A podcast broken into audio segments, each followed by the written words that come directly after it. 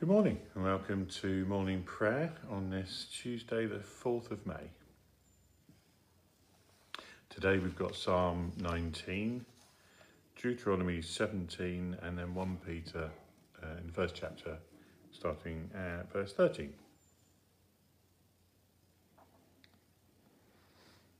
O Lord, open our lips, and our mouth shall proclaim your praise. In your resurrection, O Christ, let heaven and earth rejoice. Alleluia. The night has passed, and the day lies open before us.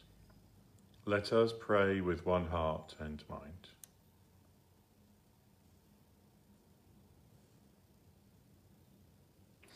As we rejoice in the gift of this new day, so may the light of your presence, O God, set our hearts on fire with love for you, now and forever.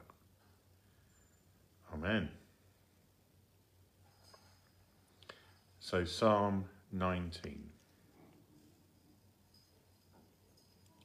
The heavens are telling the glory of God, and the firmament proclaims his handiwork. One day pours out its song to another, and one night unfolds knowledge to another. They have neither speech nor language, and their voices are not heard. Yet their sound has gone out into all the lands, and their words to the ends of the world. In them has he set a tabernacle for the sun, that comes forth as a bridegroom out of his chamber, and rejoices as a champion to run his course. It goes forth from the end of the heavens, and runs to the very end again and there is nothing hidden from its heat. The law of the Lord is perfect, reviving the soul. The testimony of the Lord is sure and gives wisdom to the simple. The statutes of the Lord are right and rejoice the heart. The commandment of the Lord is pure and gives light to the eyes. The fear of the Lord is clean and endures forever. The judgments of the Lord are true and righteous altogether. More to be desired are they than gold, more than much fine gold, sweeter also than honey dripping from the honeycomb. By them also is your servant taught, and in keeping them there is great reward. Who can tell how often they offend? O cleanse me from my secret faults. Keep your servant also from presumptuous sins, lest they get dominion over me. So shall I be undefiled and innocent of great offence. Let the words of my mouth and the meditation of my heart be acceptable in your sight. O Lord, my strength and my Redeemer. Christ, the Sun of Righteousness, rise in our hearts this day, enfold us in the brightness of your love, and bear us at the last to heaven's horizon for your love's sake.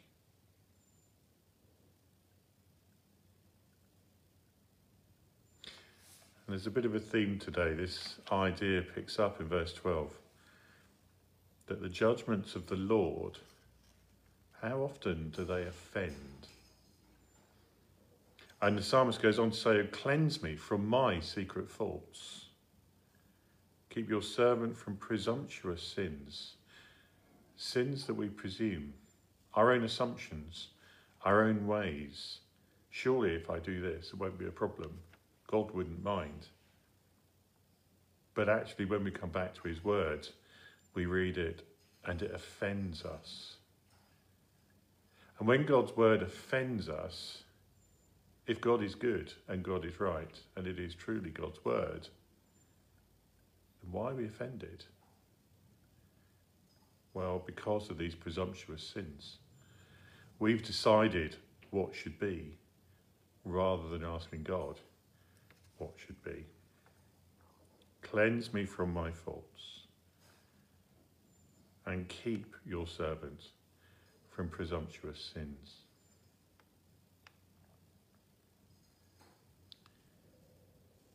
So now Deuteronomy 17, starting at verse 8.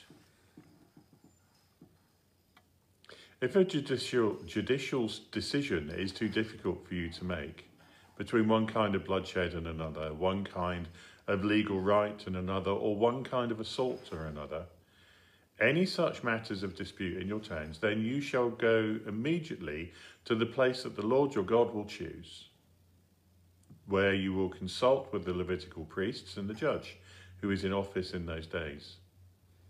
They shall announce to you the decision in the case. Carry out exactly the decision that they announce to you from the place that the Lord will choose, diligently observing everything they instruct you. You must carry out fully the law that they interpret for you or the ruling that they announce to you. Do not turn aside from the decision that they announce to you either to the right or to the left. As for anyone who presumes to disobey the priest appointed to minister there to the Lord, your God, or the judge, or that person shall die. So you shall purge the evil from Israel all the people will hear and be afraid and will not act presumptuously again. When you have come into the land that the Lord your God is giving you, and have taken possession of it and settled in it, and you say, I will set a king over me like all the nations that are around me, you may indeed set over you a king, whom the Lord your God will choose. One of your own community you may set as king over you. You are not permitted to put a foreigner over you who is not of your own community. Even so, he must not acquire many horses for himself or return the people to Egypt in order to acquire more horses, since the Lord has said to you, You must never return that way again. And, excuse me, and he must not acquire many wives for himself, or else his heart will turn away. Also, silver and gold he must not acquire in great quantity for himself. When he has taken the throne of his kingdom, he shall have a copy of this law written for him in the presence of the Levitical priests. It shall remain with him, and he shall read it all the days of his life, so that he may learn to fear the Lord his God diligently, observing all the words of this law and these statutes, neither exalting himself above other members of the community, nor turning aside from the commandment, either to the right or to the left so that he and his descendants may reign long over his kingdom in Israel. So basically, the instruction to the Israelites here is to trust judgment. And again, that word do not act presumptuously. Do not assume that we know better. But you might then say that this idea of in essence, Deuteronomy is saying if you're a judge, um, then you have to read the law. You have to understand God's will. And only then can you give righteous judgments.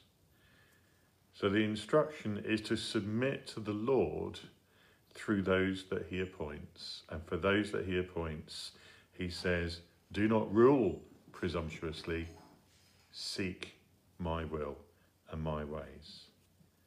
So the call to us individually and to uh, and to the community of God is submit to the Lord to gain righteousness.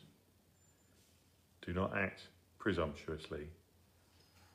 Cleanse me from my, my faults and protect me from presumptuous sins.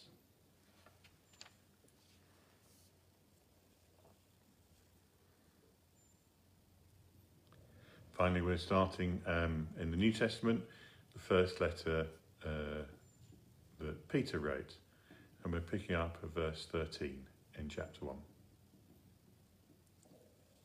Therefore, prepare your minds for action, discipline yourselves. Set all your hope on the grace that Jesus Christ will bring you when he is revealed. Like obedient children, do not be conformed to the desires that you've that you formerly had in ignorance. Instead, as he who called you is holy, be holy yourselves in all your conduct. For it is written, You shall be holy, for I am holy. If you invoke as Father the one who judges all people impartially according to their deeds, live in reverent fear during the time of your exile.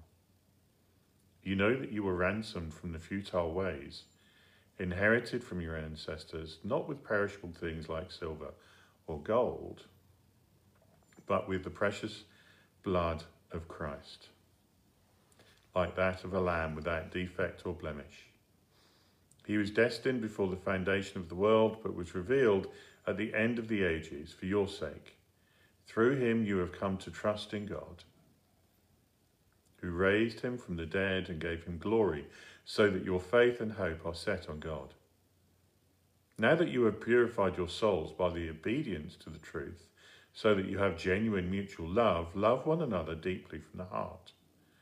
You have been born anew, not of perishable but of imperishable seed, through the living and enduring Word of God. For all flesh is like grass, and all its glory like the flower of the grass. The grass withers, and the flower falls, but the word of the Lord endures forever. That word is the good news that was announced to you. So, Peter, in essence, is saying, through Jesus, you trust so that faith and hope are set on God, a God who is holy. So we are to be holy. And this comes through obedience to the truth, the word of God, the good news, which is forever. It may offend us. It's not our presumption, but the eternal holy word of God.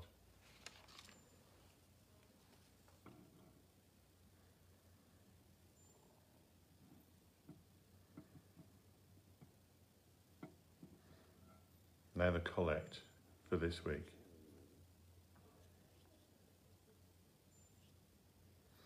Merciful God, who when your church on earth was torn apart by the ravages of sin, raised up men and women in this land who witnessed to their faith with courage and constancy. Give to your church that peace which is your will, and grant that those who have been divided on earth may be reconciled in heaven and share together in the vision of your glory.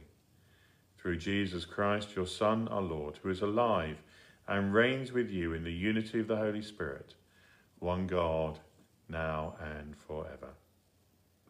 Amen. And rejoicing in God's new creation, as our Saviour taught us, so we pray.